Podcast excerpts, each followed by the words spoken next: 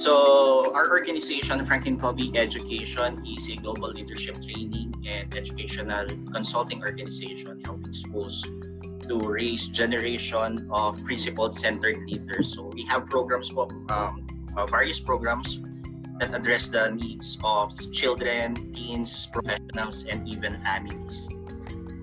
And um, usually we all uh, know, get this question uh, about the identity of Franklin Covey. He is related to Stephen Covey. Well, um, Franklin Covey is not a person, but it's a merger of two organizations, Franklin Quest and Covey Leadership Center. In uh, 1997, they merged, forming Franklin Covey. Here in the Philippines, uh, we are known as the Center for Leadership and Change Incorporated. At this time, I'd like to uh, introduce to you our team headed by our president, uh, Maria Carmen Alcuas Reyes. She is the former uh, chief of the Central Guidance Bureau of Ateneo de Manila University. Our team is being headed by Ms. Christine S. Javier, uh, assistant professor and uh, facilitator for Franklin Covey in uh, various programs.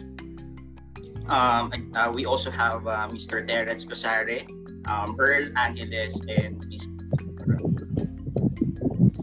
So um, right now, um, we are uh, past one day, uh, past one month already uh, of uh, this uh, enhanced community quarantine. So, kamusta po ba tayo? Are.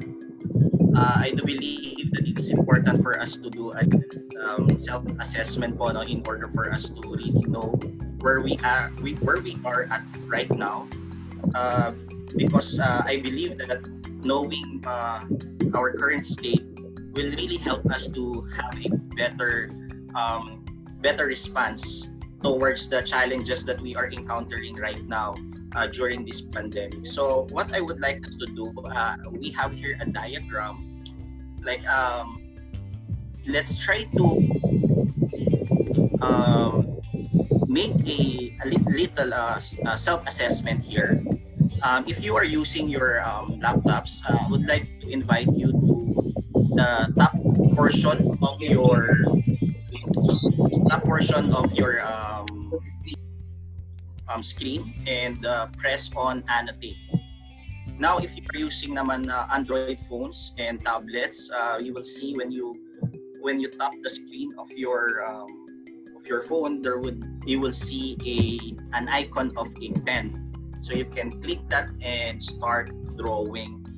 Um, right now we have here three zones, no? Fear zones, learning zone, and growth zone. Uh, I would like you to um, place a mark there. Where do you feel that you are at at the moment? Okay, yeah, I see somebody um, encircled learning zone already. That's uh, that's actually amazing, no? Fear zone. Okay. Sige po. How about the others? Just for a while. Okay.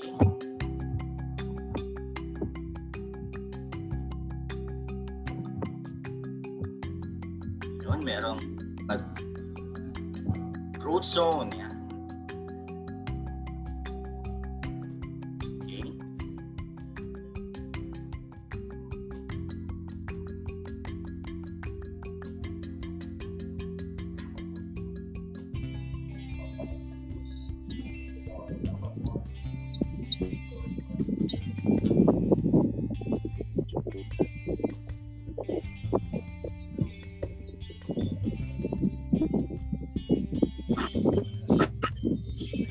um, many of us are actually uh, putting marks on growth zone, no? That's actually amazing. Parang we're not let this pandemic really get the best out of us, no?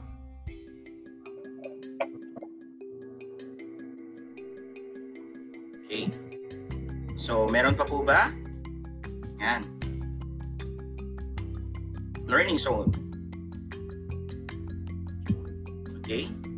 So I'll just save this for a while and let's proceed.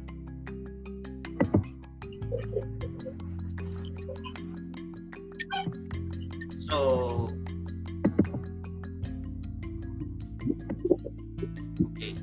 Um this pandemic so much challenges that we are right now ano, encountering and uh, yes actually valid that some of us are still in fear zone because of the uncertainties.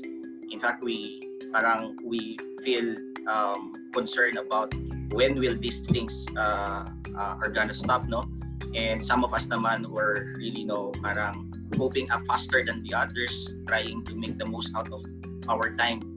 And I believe that uh, uh, not only not only that this pandemic brought so many, many challenges, I also believe that this this pandemic had made um, life skills even more relevant, uh, especially um, especially uh, developing resilience.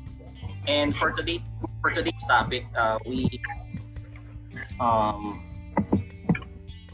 actually um, gonna discuss about developing resilience amidst crisis. So, uh, resilience by definition is the ability to return to healthy choices and to function better than um, better than expected response to adversity. And um, to best describe a person who is resilient, a person who is resilient is a person who don't do not let uh, setbacks to hold them down for so long. Now, for this time kaya, who do you think are um, who do you think are the best example of a uh, resilient person or the best example of people who are uh, manifesting resilience at this time? Any idea from our uh, participants? Uh, yan, yes. Okay. Um, I'll just start po uh, the annotate, annotation part po, no? Um, so, so if, if you... Maybe they can put it on the chat and we Yeah.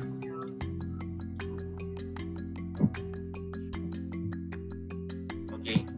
So, if, if you're gonna ask me, I think The chat room here, it says front, frontliners. Yeah. No, I, I think uh, the best uh, example really of uh, people who are um, demonstrating resilience at these times are our frontliners, despite of um, lack of supplies and tiring uh, um, duty. Um, they are still uh, emerging on top of their situation. No? But uh, we also believe that even as uh, ordinary people, we can uh, display and we can manifest resilience. And uh, to help us understand that more, um, we uh, please welcome Coach Monette uh, Santos Fider. Um, maybe you can uh, remove first the erase it. okay, to help us understand more about resilience, uh, we have a guest right now, and uh, her name is uh, Coach Monette Santos Fider or Maria Ramona Santos Fider. Is a certified Franklin Covey Seven Habits facilitator and lead coach. She is also a Gallup certified strength coach and certified points of view practitioner. So, Ms. Monette, um, for the benefit of our uh, can you uh, give us more background about your about your uh, uh, profession as an educator and as a coach? Maybe you can remove the slides first. Sure. And all welcome, uh, Monette. Merong reaction, ano dyan, no? you can put a clap there to welcome her. Hello, good morning everyone. Good morning. Yeah. Ako, nagpabango ako today. Kayo, naamoy nyo? Naamoy nyo? so yes, um, I am an educator. Um, I've I've worked in international schools, public schools, private Catholic schools, development work as a teacher, trainer, coach, and consultant.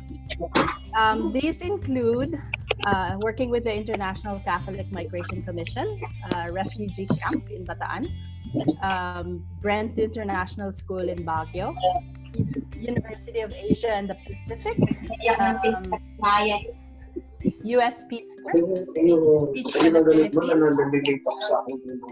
O, di ka naliligo ka naman, kaya ako yun. Sa, May I we think somebody request else. everybody to mute their mics first Naliligo ka so lang we can naman. hear Coach Monette better.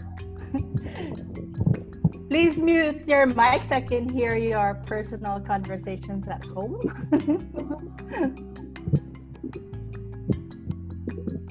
okay, and then so so I've worked in both um, private and public sector, and um, the best of my job as an educator was building adventure education and life skills programs with social emotional learning in the programs. Um, Coach Monette, Alright. out of curiosity, no, I know that you have experience uh, no, living in a warm place and work with organization that helps people to face adversities in of various kind. Uh, can you um, let us know how did resilience help you manage difficulties in your uh, both personal and professional life? Yeah, I spent my childhood years and basic education mostly in Pakistan and Israel. My parents and siblings and I were in Pakistan during the Pakistan Indian War in 1971. Uh, you can see my age now. And where we were evacuated actually to Afghanistan, where it was still peaceful at that time. We lived temporarily in a small hotel with other um, people, families from the United Nations. It was only the women and children who were there, and our dads, our fathers, we, they were all they all had to stay behind. Uh, we were also in Israel during the Yom Kippur War or Arab-Israeli War in 1973, where we experienced having bomb shelters at home, in schools, in playgrounds. There were bomb shelters. We had uh, air raids and so on. And in high school, uh, we were back in Pakistan, and in 1979, we experienced our school being raided because they thought it was the Americans who burnt Mecca in Iran. If you're familiar with the movie Argo with Ben Affleck, Yes. one of the ho- yeah, one of the hostages was my former high school principal. So when I watched that movie, I was thinking, oh my gosh, that is the exact story of um, when we were in Pakistan and our principal had gone to um, Tehran for for a conference, and he was told to stay in the U.S. embassy for safety, but then ended up being a hostage there. So yes, I think I was exposed to different types of stress, and being resilient definitely, definitely helped me get back on my feet and move forward each time. I know that uh, I probably probably ended up in education and development work with refugees in public schools because of the experience I had growing up, and because I wish for all children to be given opportunity to succeed. Uh, I can actually give more examples of adversity and resilience as we go through the session. Okay. okay. So, um, with, with, all the, the the struggles and the crises that we are en- encountering now nowadays, no, um, how do you think, uh, or how important do you think to develop uh, to develop resilience as part of a school program? You know, the Philippines is always experiencing natural or even unnatural calamities. And with the situation now, the uncertainty really affects a lot of people. And we need to be aware that children can absorb our emotions. So, first and foremost, we need to take care of ourselves um, before we can take care of others. So, we really need to take care of ourselves because how can we take care of others if we're not taking care of ourselves? Um, resilience is part of life, but it's not a personality you're born with. Um, it's something that can be built. So that's the positive thing. That's a good thing about it. That it's something that can be built. And what better way than to build this um, in schools? No? To have the program in schools, um, because this pandemic can be something that is quite traumatic for many. I mean, people respond to the, these sort of things in different ways. Everybody has different coping styles. So, um, can can you tell us uh, like what possible risks are there uh, if if if um, kids who have experienced um, tragic uh, or, or experienced crisis um, the um, impacts of uh, of these experiences for uh, uh, with with respect to uh, their learning, with respect to their like their um, view of life in the future. Yeah, you know, um, things.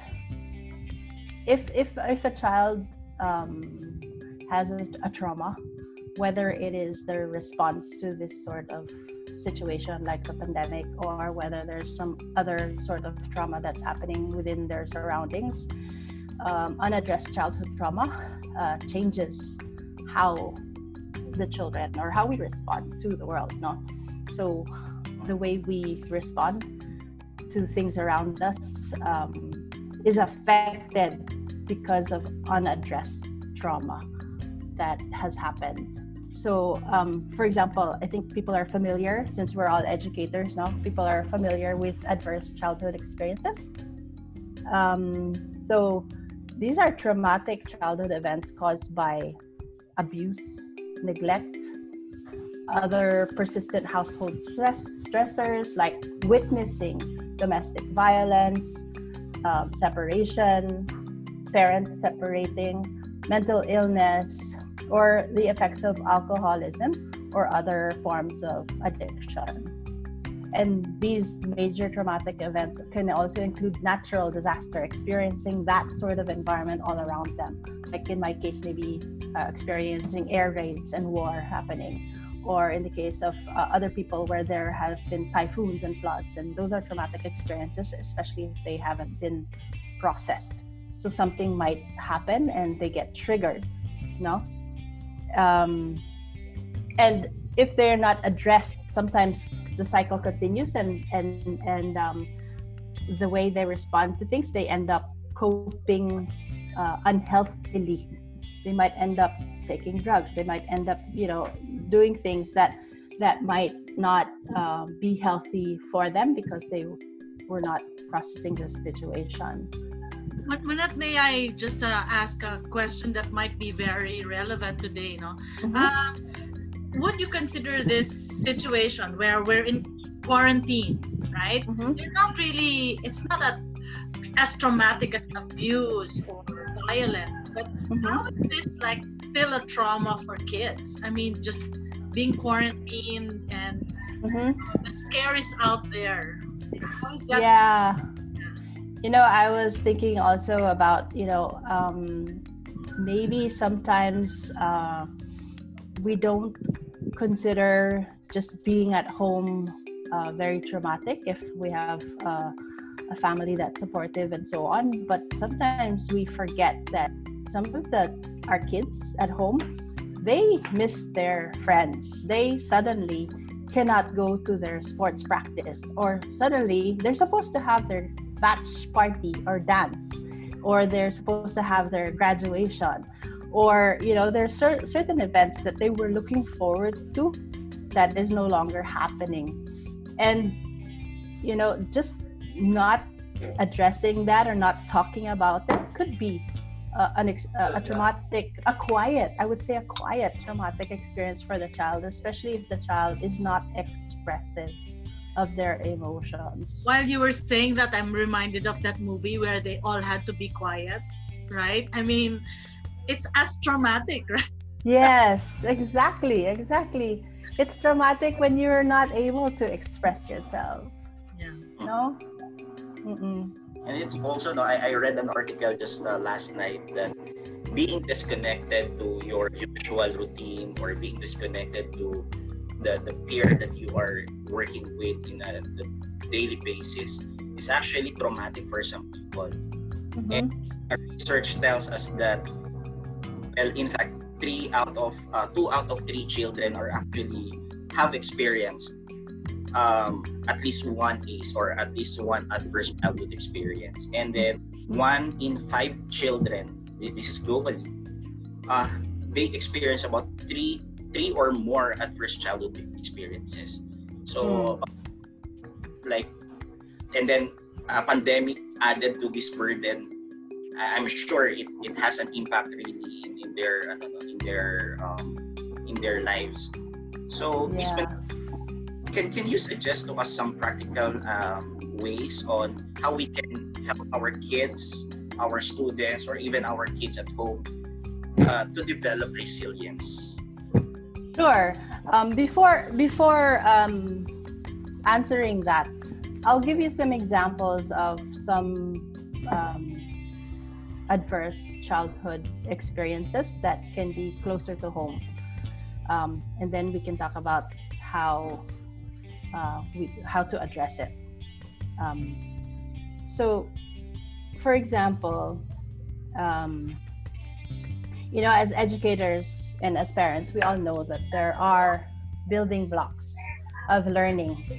And when there are stressful situations at home or in the child's environment, sometimes um, they're unable to learn certain building blocks that help the, help them to succeed in life. For example, in my own household, um, I have five children. Uh, they're all adults now, but when they were very young, uh, they grew up witnessing verbal, emotional, and physical abuse that I received from my ex husband, their father. Eventually, we separated. I became a single mom. Um, then I started a relationship with my close friend who relapsed into his drug addiction. So through all this time, my ch- children were young. They were between the ages of 3 to 12 and then several years on. And then so so my partner at that time went into rehab and so on. So things things happened. Um, but in the meantime, uh, about seven years after my separation from their father, my youngest, uh, my oldest daughter uh, got pregnant. So teenage pregnancy. She was uh, 19 at that time. So I became a single mom of a single mom. So can you see that uh, dysfunctional home at that time? No. So in the meantime, uh, my youngest daughter needed some attention. When she would ask questions, you know, this is very simple. You know, she would ask questions such as, um, sh- "Shall I wear a jacket or not?" We lived in Baguio, so shall I wear a jacket when we go out or shall I not? And instead of asking her to decide for herself, I would just decide for her because it was easier. So therefore, she grew up um, where decision making became a bit difficult for her because I always gave her the answer. So, aside from those things, other possible effects of um, adverse childhood experiences are decreased cognitive ability, depression and suicide, poor academic achievement, poor work performance, illicit drug use or alcoholism, and yes, teenage pregnancy. So these issues do have a dramatic impact on learning, our relationships, our mental and physical health and well-being. And um, this affects children while growing up as well as into their future. And what happens is oftentimes children grow up being reactive rather than responsive to the stimuli or the triggers around them. And You are you are saying, um, Coach Monette, that um, empowering our kids yes, It's really important in developing resilience. right. So being an educator and a psych major, um, and all I ever wanted was to be a mother, really. So I knew I had to teach my children proper life skills and to build their character.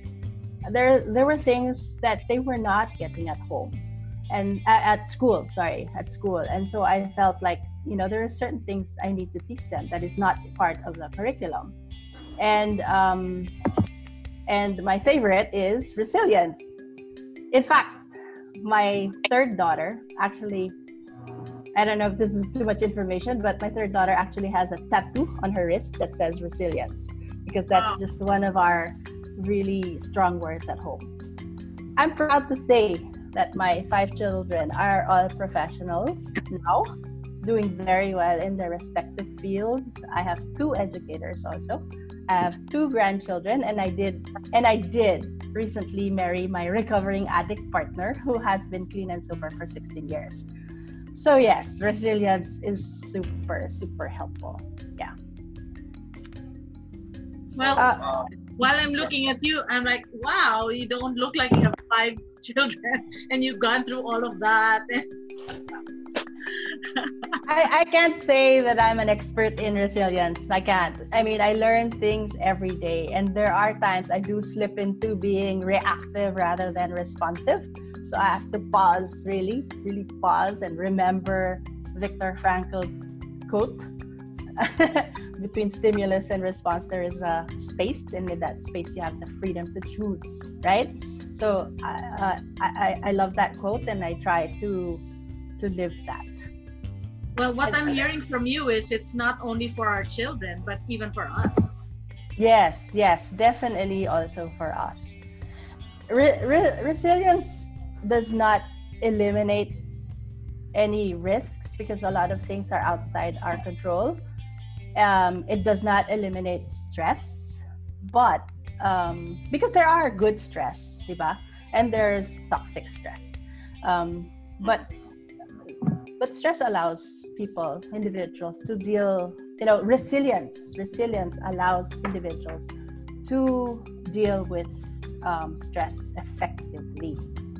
So, for example, when children gain more positive experiences, especially with having human connections, and when they develop coping skills that help them to manage stress, there will be more positive outcomes. So that's what resilience is all about. For well, I guess an example for me growing up in war-torn countries, um, there were times that would we would have to have school and classes in makeshift classrooms um, because we couldn't go back to our schools. So we had to form groups and go to each other's classrooms and things like. Uh, sorry, not classrooms, each other's homes. Um, in makeshift classrooms. Somebody's mic is on. I don't know how I would have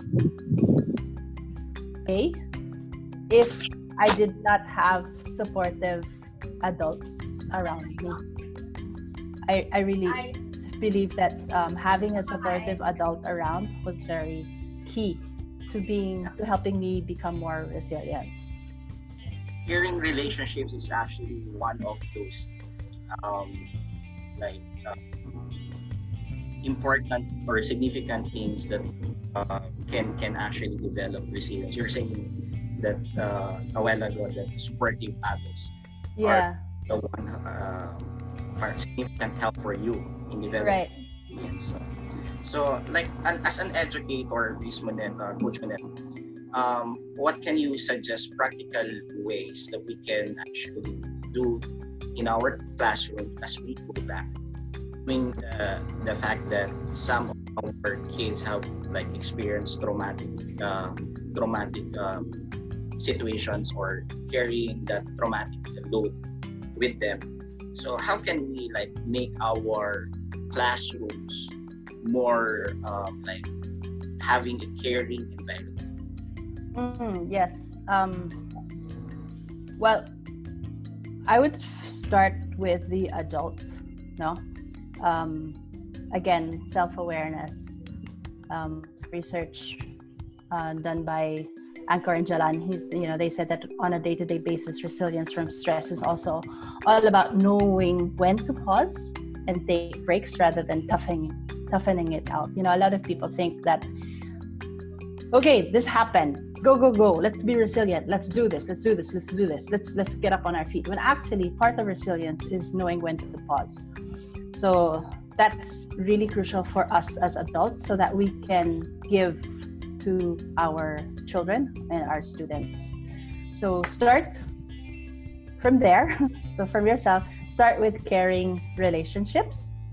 So how do you have caring relationships? So you know, in my previous job, uh, we did uh, we worked with public school children, and what we did was we did some research on what would um, raise the trajectory of a child's life path. So if the child's life life path was um, you know slowly only going up, what would help it go higher, faster?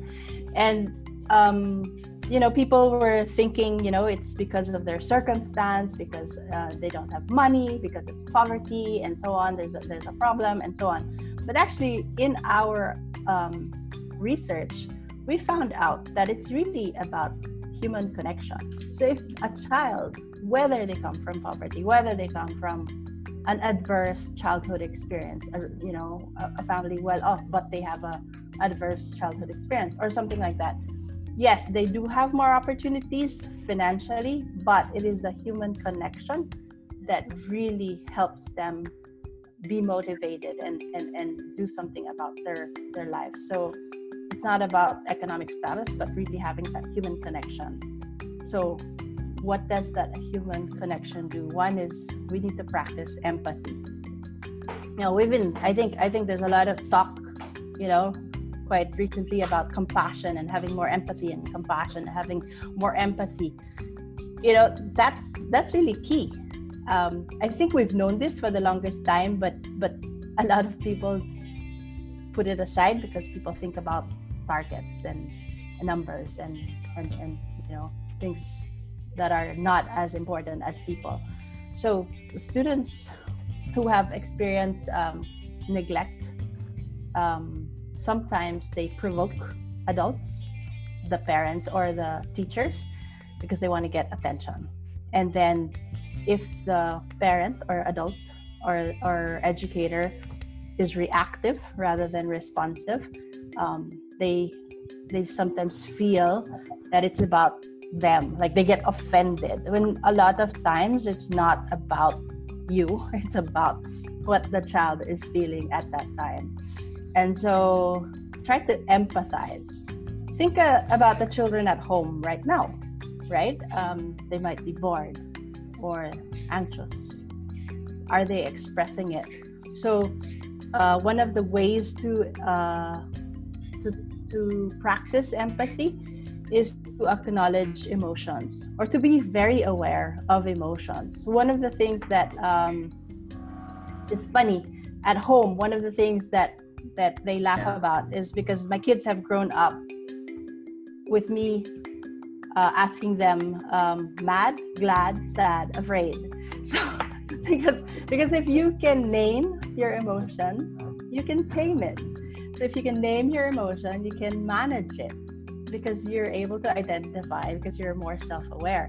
So um, instead of getting upset with them for getting angry, or expressing anger, try to figure out okay, where is this coming from? What is it you are actually feeling? So, Monette, do you mind saying yeah. that again? Is it uh, what's it? Mad, bad, glad, sad, afraid. Sad, afraid. Basic. Actually, I'm, I'm, I don't know. I'm, I'm guilty of that. Or sometimes my daughter, when when she cries, instead of asking her why are you crying, I'll say stop crying. Mm-hmm so that's that's ano, uh, bad daddy here. yeah. so how really how important to acknowledge that emotion. Right. So how would you respond differently if the child your child is crying instead of saying stop crying? How, how, how would you respond differently if you had empathy? If you approach with empathy? You spend time for listening. Right I'm more listening to understand her or, or see things from from her perspective. Right. Mm-hmm. Yeah, that's that. That would be so helpful, no? And I think when the child feels that bond and connection with you as an adult or with us as an adult, that that helps so much. Um, uh, are you? I think uh, I don't know if science teachers, um, you know, but uh, there's uh, oxytocin that is released mm-hmm. when when you have a, a, a, happy bonding moment with a child and when oxytocin goes up diba then there's feel good then then there's the a lot of. and the endorphins yes exactly exactly and so and so you know that's neurobiology so if there's trust connection there's the release of that love hormone which which opposes the stress hormone cortisol, diba? So happy moments help and empathy really really helps. So acknowledging their emotions rather than getting upset with them for for uh, being angry or crying or having a tantrum.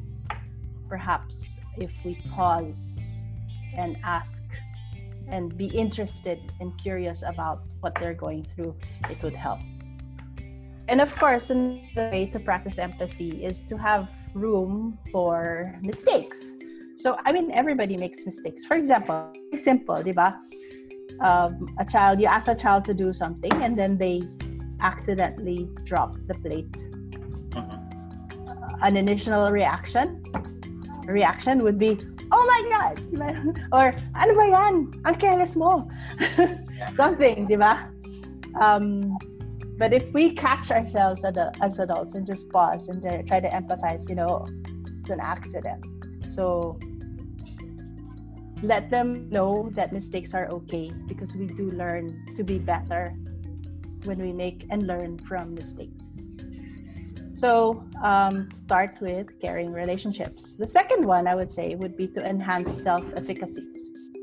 Self-efficacy is um, the perception that one can do something successfully. So this is so fundamental to child development, um, and this includes having positive experiences with how to manage stress, um, self-regulation, um, allowing children to have positive, successful experiences. Uh, sometimes um, a child is stressed but is unable to express it. So, or, or sometimes we think, oh, stress, stress, you're just three years old. So, But the reality that uh, uh, a toddler can really experience stress. Yeah, yes, yes, yes, yes. And it is important for us to allow opportunities for growth by letting them learn how to be um, knowledgeable, uh, how, how, how to manage it. So to self-regulate, to to express, to self-efficacy, to show small successes. That's that's so important. Yun. So really, I mean, there's so much, there's so much, there's so much we can actually do. But you know, caring relationships and enhancing self-efficacy are just the two, just two. Well, while you were saying that, I'm reminded of uh, two things that, um, well, from from what we teach in in the Leader in Me and and the Seven Habits. Uh, when you talk about caring relationships, it's really about building your emotional bank account with each other. Mm, and yeah. you want to be able to deposit rather than withdraw right that's right. and that's and you can find out a lot about um, ebas or emotional bank accounts online videos like that the other one is when you talk about self-efficacy it's really about the private victory if you have Mhm. small small wins or victories like that it's really about practicing habits one two and three from dr Covey's uh, seven habits so I mean, it's I, I can see that if you actually promote the seven habits and teach that, you would be able to do um, the children good in terms of building their resilience. Uh, Right. Would you agree with that, Yes, if, definitely. If I may add with, with what Christine said, um, I think uh, more than just teaching them about the seven habits, it's also important to to the, the physical uh, environment, the cultures, uh, the setup of the school, the community is really important also. Because sometimes uh, what what is lacking in our school communities or even at home, we are actually injecting principle uh, virtues or uh, ideas to our kids, but the setup of our environment is not is not really aligned with what we are really saying. So it's really important also that we also um, um, make or empower our community or, or uh, create a culture that supports um, the the uh, habits that we are developing our our students. So yeah, um, Miss uh, Coach Bennett, I'd like to thank you on behalf of uh, the rest for, for really explaining to us or sharing to us your experiences and we are actually um, um, surprised and uh, at the same time uh, what, what's that word? Um, amazed of your story and how you have surpassed all those difficulties and uh, struggles in life. And really, those things that you have shared to us in uh, simple, practical ways, like uh, you know, acknowledging emotion, practicing empathy, and uh, having room for uh, for for mistakes are very you know uh, very practical and yet very effective. And so uh, we in, in Franklin Covey, that's actually one thing that we advocate uh, a school environment or um, a family environment that really empowers our kids, empowers our not, not only the kids but the entire community um, with with paradigms and um, skills that will that, that helps people to to really express themselves freely without even without the hesitation that they, they will be they will be judged for having that kind of paradigm Yeah. but also encourage collaboration in the community and i think that this pandemic will not be the last crisis that we are gonna have. But you know preparing our kids for the future crisis and also addressing their current uh, current um, struggles can can really help them you know not just you know thrive but actually become more successful and really be on top of their situation. Yeah. at this at this time. So yeah um right at this time uh, if, if you uh, for our participants if you have some questions for um, for uh, coach Monette or even for Christine for, for us we would love to uh, we would love to uh, have those questions I, I'm gonna read some of the things I'm seeing on the chat. No, sadly, sometimes it's the adults who are struggling to be resilient. yeah True. yes. So actually, that's Yeah. that's one one uh one goal also of the leader in me. It's not just you know uh, empowering the kids because we we know and we acknowledge the fact that in order for us to empower the kids to be resilient, we have to empower first first the teachers or the, the adults in the, the community, and even in, in even our in our family, it would be difficult for us to you know expect kids to be resilient while, while their parents are not. So what we usually do in the leader in me and in the seven habits is really, you know, immerse the adults and really uh, coach them how they can address the challenges that um, that resilience, no. So um, the leader in me empowers the adults actually with with paradigms and with practices that can help them also empower their students. Any other questions for Coach Monette or comments?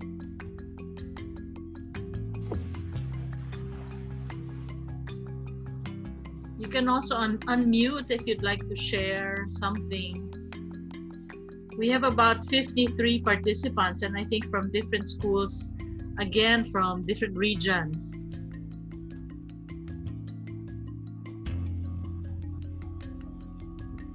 We'd love to hear how you are dealing with uh, the situation and trying to be resilient as well.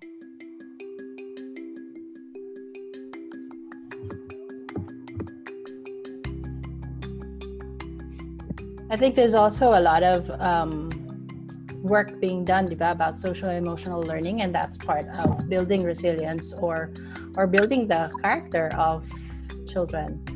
And so, um, building that in the schools. And what's nice about the program of the Leader in Me is that it's all there. It's all there. Because I remember when I was building that at Brent International School in Baguio, I was also building it at the refugee camp. I was also building it with Teach for the Philippines and Peace Corps. And we were inserting a lot of life skills, um, character building, and so on. It was like a preventive um, counseling program in a way. Um, and so on. But it, it was really helpful. I mean the, the kids themselves had fun and but at the same time um, learned so much. Learning without even realizing they're learning so much. So yeah having that leader in me program galeng it's all set up already. Any question from our participants?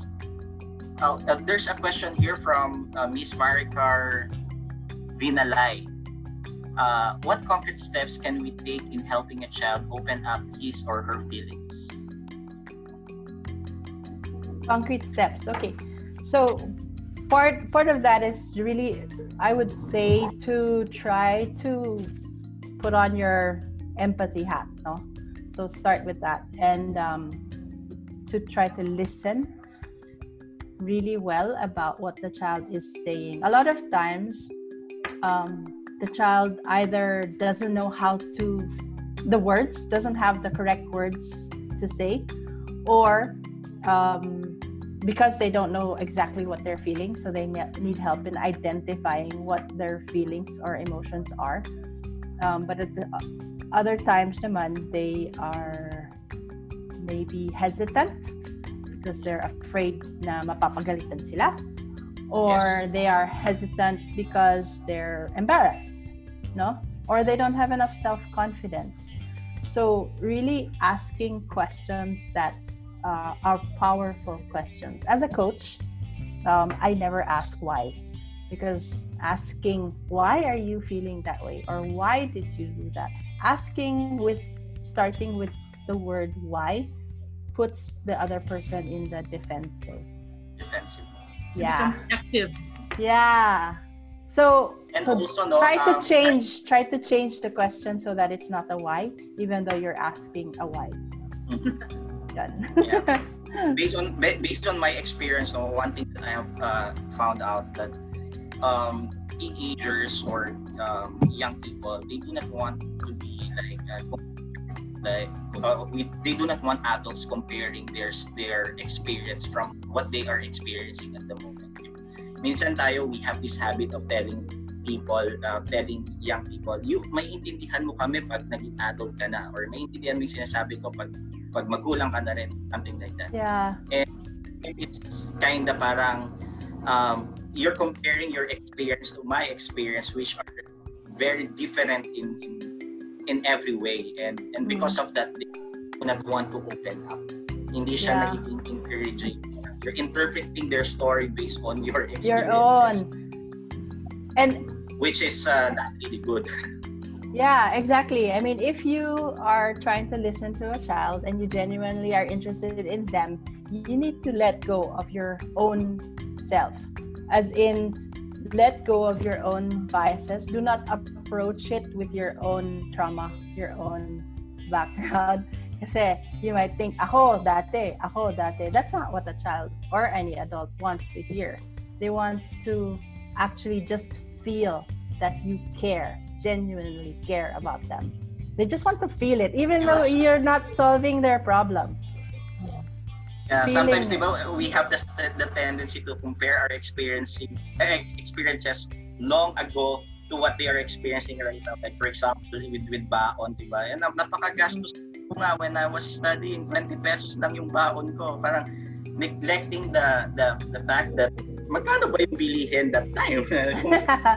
yeah. yung ngayon. So talagang yeah. sometimes it, it only creates disconnection rather than helping them to really you know uh, uh, helping them to address their their concerns and also helping us to understand them I hope you um, don't we mind. have a question. Yeah. There's a question here. Well, first no, see Abby, she messaged me privately. I hope you don't mind. I'm gonna uh, read it. I think it's a very salient point that you said here. Today's generation has low stress and to- uh, pain tolerance compared to the other generations. Mm-hmm. No? So how do we mm-hmm. address it? Is it also really uh, a matter of connection, like what you said, Monette?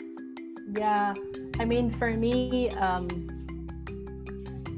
even even the studies that we have had with people in addiction for example um, human connection is still key so having one person at least caring about you is so helpful and um, i mean a, a, a lot of times people say in generation ngayon di ba it's this and that. They get labeled, which they don't like being labeled.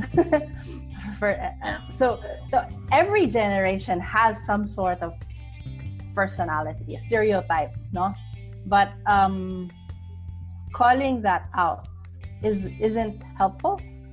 But having that at the back of your head might be helpful because um, just understanding their surroundings just understanding where they might be coming from just understanding their exposure.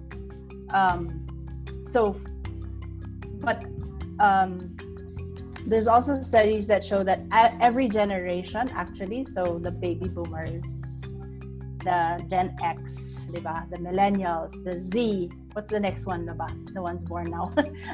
But um so every generation actually has the same universal needs. Which what are the universal needs? Every everyone wants to belong. So having that sense of belonging.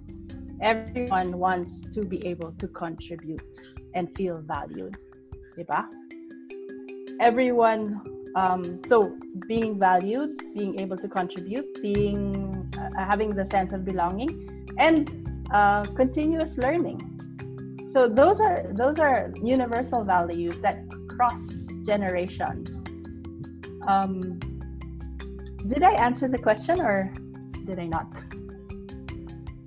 Um, I don't know if Abby is willing to.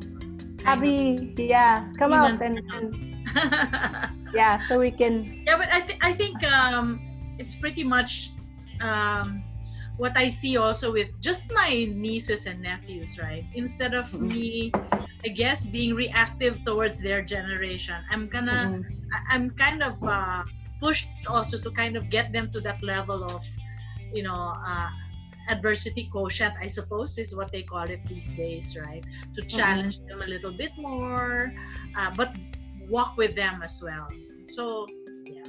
Mm-hmm. Yeah, I think, I think also um, the like now the youth, they they're they're more. Well, I don't want to stereotype, but many are looking for purpose. I know during my generation, I know that that during my time, I'm like in between and X, right there. So I know that I didn't try to pursue a career. I didn't try to, uh, you know, I I got what I got, and I just did my best with whatever I had. That was just how it was at that time.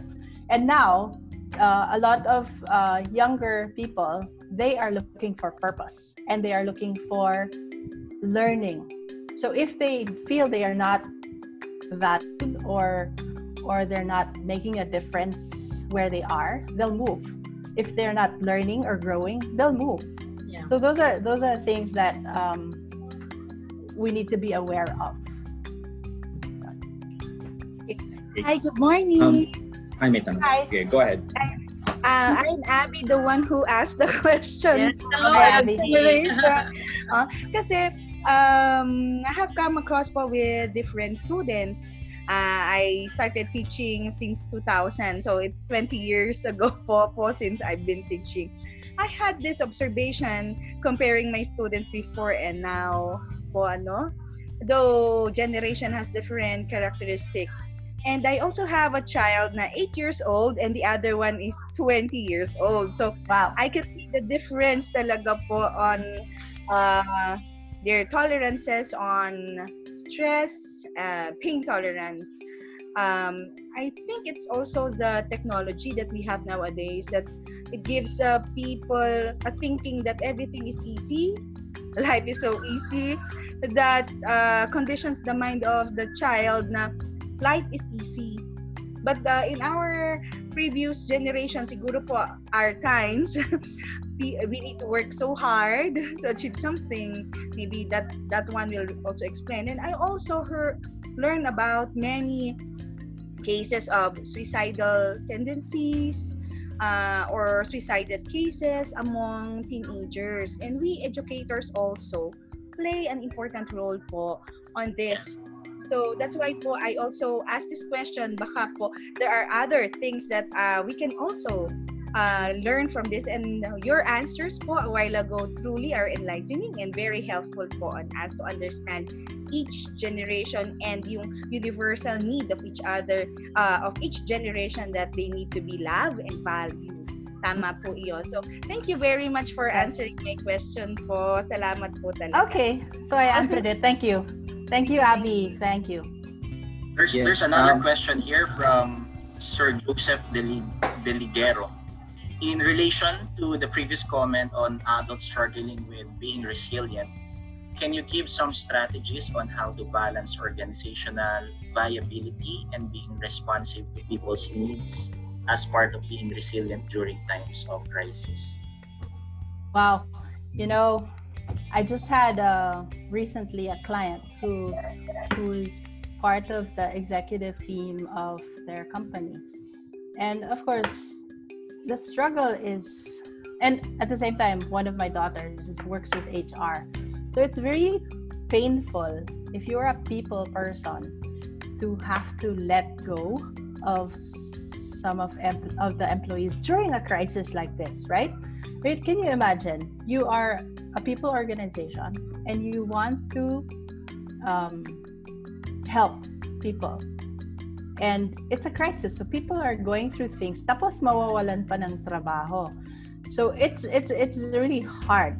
And the decisions from the top in the organizations, we can't always understand it because it might be for the greater good of the whole company because it'll shut down or something. Um, ang hirap. I do know though that there are some companies who decided na the top management they all got together because they had money. They decided to cut their own salaries lower so that they will not let go of the rank and file. So binigay na lang nila yung salaries nila. It's part of their salary so but but it's difficult to balance because we don't know what the whole organi- the whole picture of the organization. So i i, I wouldn't know um, how one organization could respond and another organization could respond. But the how i think is so important. The how of how do you communicate? What you need to do is so important. I think also, Monette, no, um, this is where the culture of the organization, the culture of the school really shines out. yes I've heard I've heard of schools where they know that uh, people have nothing to eat and no, they don't have money exactly, but they're trying to find a way to provide it. You know, so they're reaching out, they're trying to find ways. So Mhm. it really shows the culture of the the company, the organization of the school. Uh, crisis times, no? Uh, then you can see whether the values are really being lived or not. So I think it's very key. So when you try to build a culture, people will start volunteering for the cause. Mm-mm. Yeah. So really, uh, th- this whole thing is teaching us talaga that we need to be prepared. We can't be prepared all the time, but there are certain uh, things that we can prepare for in terms of culture. So Yeah. resilience is part of culture, right? I know Earl has been wanting to say Yeah. something. Earl, Sure, Earl. I uh, since we're live in Facebook, um, there is a question there posted by Ma'am Cherry Bermundo Olalia. Uh, her question is, how can we teach pessimists to be resilient? wow. Okay. If if uh, if a pessimist was my coachee, if I put on a coaching hat, I would ask questions about where they're coming from. So I, I can't really tell, but I would ask questions such as, okay, um, what do you believe right now? Uh, one of the questions I would ask that person is, what are you afraid of? Um, what, wh- where do you want to be um, tomorrow, or where do you want to be after this ECQ? How do you want to see yourself? And then help that person get there. So that pessimist, I don't know what background they have, but just understanding where maybe they're coming from, what they're seeing, what they're afraid of might be helpful. how about um, Monette? What about asking them, how would a you know a positive outcome look like you know Yeah. just get them to think uh, outside their own little paradigms Yeah, exactly. To change, to have that change of mindset. Yeah. It's hard though for um, to talk to a pessimist and give them look at the positive things. Be grateful. Blah blah blah. Oh my gosh, they hate that. They really hate that. so so you need to be able to we need to be able to try to understand where they're coming from and ask um, the questions rather than prescribing Okay. that's a that's a good point uh, Any more Bert, any other question there Uh, so far, si Ma'am Chari pa lang. Okay. So I'm I'm seeing a lot of thank yous and a lot of uh, you know like it's a it's a great help. The discussion is great, substantial. So this is really fantastic, Monette, um, that you're with us.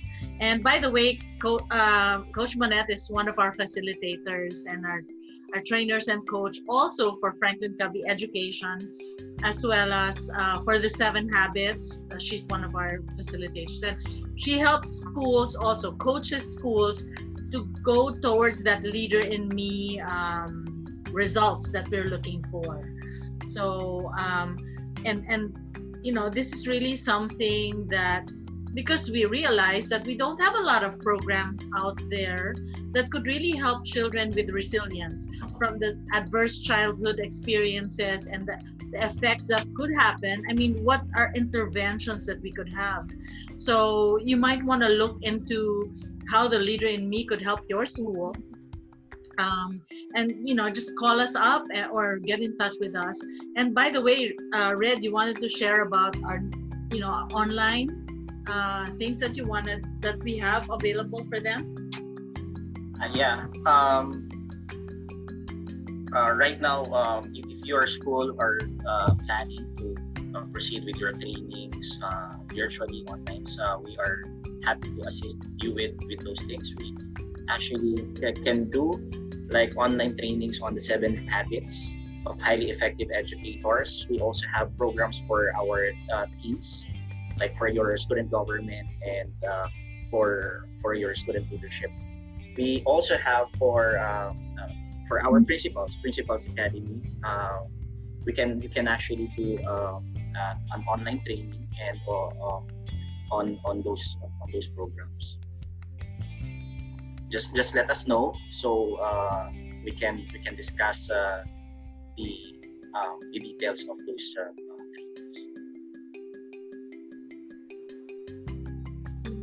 So I, I, I guess um, that's it for uh, this morning. Again, we uh, thank you, uh, Coach Monette, for that wonderful sharing, and thank you also participants for joining us again. And um, um, please join us again uh, next week as we have another webinar on uh, another topic. And um, if, if you have more questions and if you have um, um, you, would like to inquire on something about training your teachers at least you know, let, let's use this time of um, quarantine you know. Let's not allow this uh, um, eat um, enhanced community quarantine disconnect us no from each other and disconnect us from learning. So there, there are a lot of things that we can do. There are a lot of things that we can uh, we can actually um, learn. And so para pag after this after this um, ECQ we can actually you know um, say that we are well prepared or we are ready to get back. Uh, I, I've heard, I've, I've actually, I've actually read from one post of an educator. They said that teachers at this moment may not be the frontliners. So we don't, it, it was it was an issue uh, weeks ago that uh, teachers are not meeting the frontliners and so and so and maraming uh, issues concerning that.